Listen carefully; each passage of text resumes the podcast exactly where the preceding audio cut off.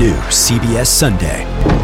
You collect rewards, right? This is how I make my living. When something is lost, Everyone's looking for something. he finds it. You strong swimmer? So so. So so. So so's okay.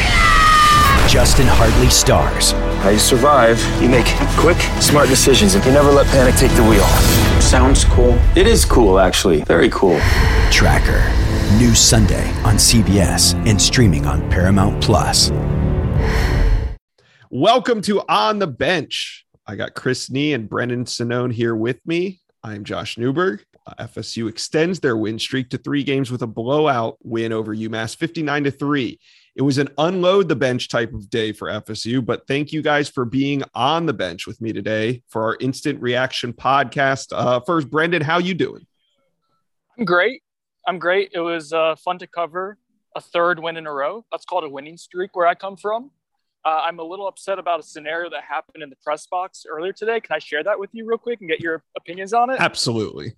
All right. So they pass out Chick fil A chicken sandwich boxes before every home game. Today they had chicken biscuits because it was a morning game. There's two biscuits in each box.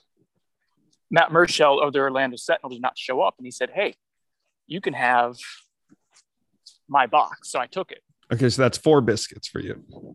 Yeah, and I want to really bring home, but we only one cookie per box, and I wanted to bring home the cookie to my wife, one for me, one for her. Well, someone from Sports Info walked by, noticed that Mer- Matt Murschel's box was not there, said, "Where is it?" Chris, not being asked a question directly, volunteers that I had Matt's box, and they took the box away from me, and I was not able to ascertain So you come to Uh, this instant reaction podcast upset that Chris Nee snitched on you. Yeah, he's a snitch, and I just think everyone needs to know that. You could have just said that, but Chris, how you doing? Old snitchy. I'm great, man. And I was just trying to save my guy up there from having too much gluttony in his life. but you know, it is what it is. I, I had somebody look at me looking for an answer. I provided an answer. I saved Sonnone from himself. I apologize that Ashley may not get a chocolate chip cookie out. No, I, You know, I dug not- around in I dug around in the boxes after the game, found people who'd left theirs like a savage, and the cookie's been been acquired. We're good. Sonnone probably drives by roughly half a dozen Chick fil A's between here and his house. So he could always actually you know, Mhm. stop and actually get one. So I have to stop and wait in the Chick Fil A line for 20 minutes for one cookie. That's stupid. Let's talk about the game. I had no idea that you that this energy was coming to the instant reaction podcast. You guys clearly spend way too much time with each other in the press box. But let's We're get back. We're recording a, uh podcast. If you want to say something, that was Mike Norvell, guys. Exclusive Oh, interview. was- nice. All right. Well, thank you, Mike, for making a brief appearance on on the bench. The Seminoles ran away with this one. Uh, 43 rushes, 369 yards, and five rushing touchdowns. Actually, five different players scored a rushing touchdown, which has never been achieved by FSU since 2013 against Nevada. Um, we saw the offense continue their efficiency. They were very good today. Brendan, what stood out to you?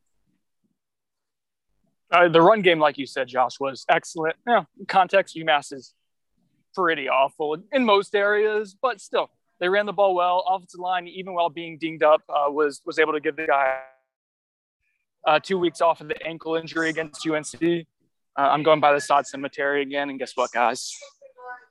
It's happening. Um, but you know what really stood out about the offensive attack, man? was the downfield blocking. And that's like where you can tell buy-in of a team and culture and, and it, it's a dynamic that you can control regardless of opponent. Like that's where effort and technique really shows up. Mhm. Uh, you don't have to be the strongest, biggest, you know, best player to, to go ahead and help out your teammate downfield.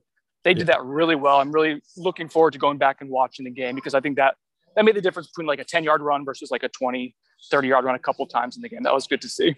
Yeah. Uh, Chris, to you, the defense started the game in a very precarious situation after that Travis Jay fumble on the kick return. Um, they only gave up three points on the day, though. What did you see from Adam Fuller's defense on Saturday? Well, for a second consecutive game, they came up with some big plays. For for example, a couple of interceptions they had on today. Jamie Robinson and Jarvis Brownlee each grabbing one. Brownlee mm-hmm. turning his into points. I think the other thing, and Amari Gainer talked about it in the post game, they didn't allow one bad play to become two. And that was an issue for them so much early in the year. And they didn't have that happen today. So I mean, UMass is dreadfully bad, if we're being honest, but hmm. it, it was a it was a positive showing for the defense because it was a complete showing. You know what? Real, real quick, out of all three of us in our pregame predictions, Josh, I think you're the only one that had FSU covering. Yeah. Uh, it, there was at one point UMass is warming up, and I look at Chris and I'm like, I, I think we made a horrible mistake. like this team does not look very. Jacksonville State looked like it had more athletes than than UMass did. So, yeah, live and learn. How many covers has, uh, has FSU had this season? Oh, this I mean, know in the last four years they've only covered when they're favored 30% of the time. I'm not sure about this year specifically, Josh, yeah. but they, they don't they don't cover as favorites very No, it doesn't seem like they do that very often, but today they were pretty dominant. Um I will say one funny thing about score predictions that kind of speaks to this team and where we're at with them and the growth process. I picked them to give up, I think, 14. Mm-hmm. Basically, I expected them to give up one touchdown drive and then a cheap play, just because that's who they have been traditionally in recent years. They're getting away from that. I think that's a positive. I mean, UMass is bad, but usually, you know, reserves come in, you give up a drive, or early on they hit a trick play for a big play. That didn't happen. They get down there in the red zone, Robinson gets a pick. They're driving, Brownlee gets a pick. They force turnover on downs. You know, it's UMass, so that's a caveat to everything. Mm-hmm. But I think it's a positive that we're seeing them not stack negative plays on top of each other, which was such an issue in recent seasons and even earlier in this one. So, mm-hmm. you know, I don't want to make too much of it because it's UMass. Have I said that? But uh, you know, I do think that's a positive for them as a whole. Yeah, no doubt. There was a lot of positives today, and we also got to see a lot of a lot of players play. A lot of guys that we don't see get a ton of reps. We got to see them. Uh, Brendan, who off the bench stood out to you today? And I know you're going to go. You guys are going to go back, and we'll dig into this more on Monday. But just off the off the top, who stood out? Let's start with Chubba Purdy, right? That's who everyone wants to, to talk about as the backup quarterback, and uh, Chubba Purdy was perfect on the oh, day. Oh God, was, I knew you. I knew you were going to do it. I knew you were going to do it. You used on Twitter. You had to come back to it. You just can't. failed on Twitter. What made you think it was going to be a success on the podcast? Uh, the likes and retweets say otherwise, and also Chris, your snitch, your opinion doesn't matter for the next forty-eight hours. Uh, Ch- Chubba Purdy was five of five on the day, two touchdowns. Uh, I think 98 yards. It was good for a passer rating of 396.6. Uh, again, it was UMass. Have we mentioned that today? But he, he came out, he hit the passes that were there for him, design throws. He looked sharp. And the thing that I'm going to take away from this game mm-hmm. was the way his teammates responded to him before he got in the game, afterwards. I mean, he's warming up. McKenzie Milton comes, gives him a pat on the butt. And, and basically, it was McKenzie Milton who who said with FSU up big, he told Coach Norvell at halftime, it's like, hey, put in put in Chubba, put in Tate, let them get some some reps. And that's like when we're looking at big picture stuff, Josh. I think that's what's important. So, okay, you have a quarterback right. that you know that you that yeah, you're trying to develop and see what you have with him, and that's big. Um, but if you're trying to salvage the season, get to a bowl game, like that's all stuff that's important too. So yeah, Chubba Purdy getting there playing well was good. My boy Jordan Young talked about him this week and him, him having a good week of practice. He gets a touchdown reception. That was good to see. He's still engaged. Uh, Lawrence Toafili, DJ Williams getting in, in on the mix. You know, they've had a good week or two of practice. So yeah, I think it was really exciting to see Josh, like guys on offense showed up and and we've seen this trends kind of developing for the last week or two. And I think that things that are happening in practice is translating over to games. Um, you know, it's been a while since that's happened, so that's good to see. Mm-hmm. I'm really, I'm really glad you asked Sonnone for one example, and he gave you like five. That doesn't well, narrow. You know, he was going to try to hog everything. That's just I mean, the kind of mood he's in today. Stitches like get stitches. Point, I feel like at this point I have to go David Stickle because I think he's like the only one left. Um, David Stickle did kind of set the FSU internet on a fire when he uh, came in that center. People were like, "Who is this guy?" Mm-hmm. Um, converted, converted walk on tight end. I'm sorry, it's Chris. Is Chris complaining that I rambled on an answer and, and and took over too many things and said and jumped ahead? Is that what's happening? Hey, quit interrupting, cookie whore. I, um, I hear I smell a divorce on the way, but go ahead. This, this Clemson road trip next week's going to break us. Oh, I'm going to sleep all the time while driving. Um, I was going to say Lawrence Toafili, but I think that was one of Sonnone's 17 players that he mentioned. It was. So since I can't use him, uh, yeah, I'm trying to think here since my answer got taken. All right, like a I got a I got a better question. A, a no, no, more- no. I, give, give me a second. I'll think of somebody. I I feel like there's somebody on defense that I can single out as doing well. Marcus Cushing, 1.5 sacks. hey, he did make the most of his opportunity. Good for him. He led the team in sacks and tackles. Mhm.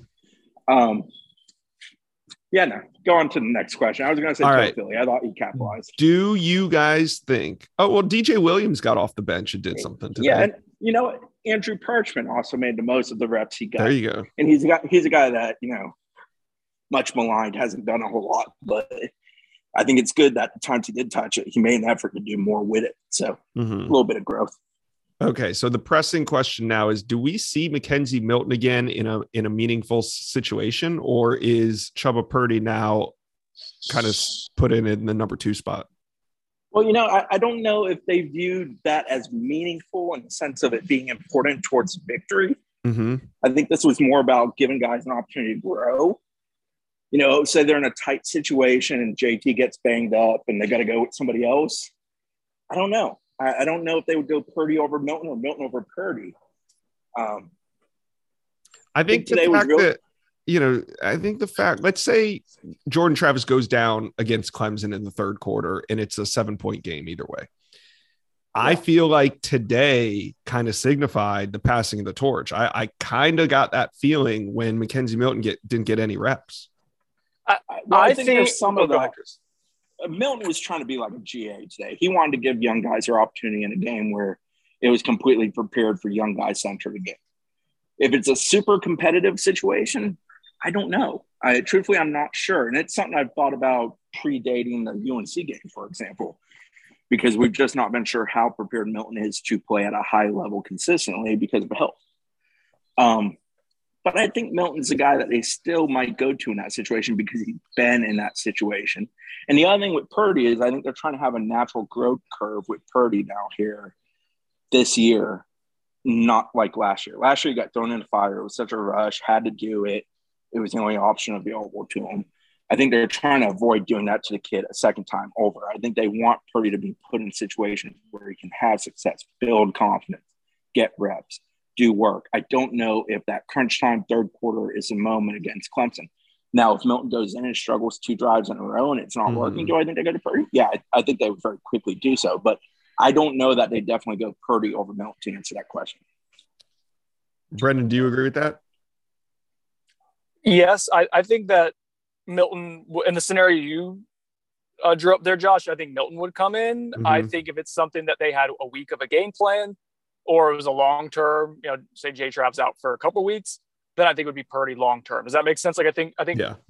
Milton would come in for a series or two in a game. Uh, if it was a fingernail got ripped off or something, but if it Mhm. was a ACL for for Jordan or something you know awful where he was out for a while, then, then Chubba I think would be the long term uh, investment there.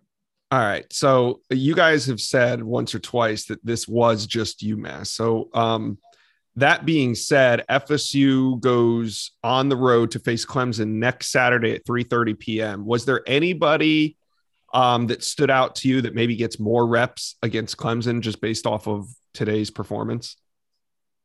No, I, I think they like the rotation they have, guys that they're using, guys they're leaning upon. I think they've almost, almost narrowed it on the defensive side of ball in the sense of the secondary to guys they really trust in certain situations. So I don't think there's a guy that elevated himself necessarily. Mhm. I think today was about giving that depth some film to look at, some things to learn from, and just not allowing them to always have idle hands. But no, I don't I don't think anybody really gets elevated. Now, you know, say Dillan Gibbons got banged up in this game. He can't play next week. Do they go Brady Scott there? Do they like what they saw from Zane Herring when Zane came in in place of Brady, who slid out to tackle when Darius Washington got knocked for a second, but Darius came back in? Um, I don't know. That that's a scenario that's more interesting to me, but I don't think anybody elevated and kind of stole a spot or changed the depth chart. Well, we'll find out about Dillan Gibbons and his availability this Thursday on the newest episode of Big Man Big Heart. How about that for a plug? Uh, Brendan, Or if go- you guys want to talk about bourbon, bourbon on a budget. oh, Sorry. go into a little bit more depth on the offensive line rotation because Dillan Gibbons did go down early. We saw Darius Washington go down. We saw him playing, I believe he was at both tackle positions at one point. What was going on with the rotation up front? Yeah, it's funny. This was their sixth starting offensive line combination in seven games this season, I believe. And I was like, all right, at least they're going in with what they exited UNC game with. Devontay Love Taylor uh, wasn't able to go. I think he was there like a break in case of an emergency sort of deal, mm-hmm. was dressed out, but like he, he, was someone who wasn't able to go a lot in the last, you know, two weeks of practice. So, uh, but anyways, yeah, they went in with the lineup that they they exited UNC one with, uh, and that was with Baveon Johnson not being 100%. And then you lose Dillan Gibbons pretty early on. You put Brady Scott in at left guard. Then you lose uh, Darius Washington for like a series and a half. I think he got like a cut or something. There was blood on his jersey. So it looked like it was nothing too serious. He was able to come back in. Uh, but at one point, yeah, you had Brady Scott then slides over to left tackle. Zane Herring goes to left guard. It, so they've probably gone with like a dozen different offensive line combinations this year. After the game, Mike Norvell said it's been challenging for the offensive line mm-hmm. in terms of just going with all the mixing and matching and guys being injured. And yeah, man, it's just, you know, it is what it is this year. I think it shows that they still that the depth isn't quite where they want it to be, and they've just they've just had a lot of injuries and, and bad luck going into it as well. But you know they've made do the last few weeks. I think that's the important takeaway. Is they they have figured out what they can do with that group, um, so that's something at least. Mm. We also have recruit reaction rolling in right now on Noles 24 7. AJ Duffy has chimed in. I'm fired up. It's a step in the right direction. Seems like we're getting better every game. A um, bunch of others have chimed in Jalen Early, Thomas Castellanos, Omar Graham with Terrence Welch, Jacarius Peak. Um, go check out Noles 24 7 for that and all of the game breakdowns. You guys um, had a busy day today. Now we go on the road to Clemson. Who's driving? I'm getting the rental car. So, so me pretty much. Yeah. Maybe we'll let Chris drive a little bit, but I got it. You, you, you know, my boy, my boy has been on all the road games this year, so I want to give him a little bit of a break, and I'll uh, take care of driving, let him just sit there and, and chill. Okay, great. all right. Anything else to add, Chris, before we get out of here on this instant reaction podcast? No, I think we're good. It, was nice to see FSU play as they should against the opponent they were playing. I think that was the best thing about mm-hmm. today. Yeah, I think that's a very underrated statement because a game like this, it should be a cakewalk. But so many times, I mean, hell, just the season, Jacksonville State. So many times, it's not only a cakewalk, but it's it's a challenge. So Florida State dominates 59 to three. Um, we'll be back on Monday after the rewatch. Thank you guys all for listening to On the Bench. We'll be back Monday. I'm Mark Chapman. Welcome to the Planet Premier League podcast. Each week, Cesc Fabregas, Nedum Onuoha, and myself talk all things Premier League. As a player, you don't have time to talk. No. You don't have time to make a plan. You just need to deal with wave after wave after wave. We watched Coach Carter, and he said, "Oh, afterwards, the game's just about doing this for your teammates." And I remember looking around halfway through the film, and half the squad was asleep. Planet Premier League. Listen wherever you get your podcasts.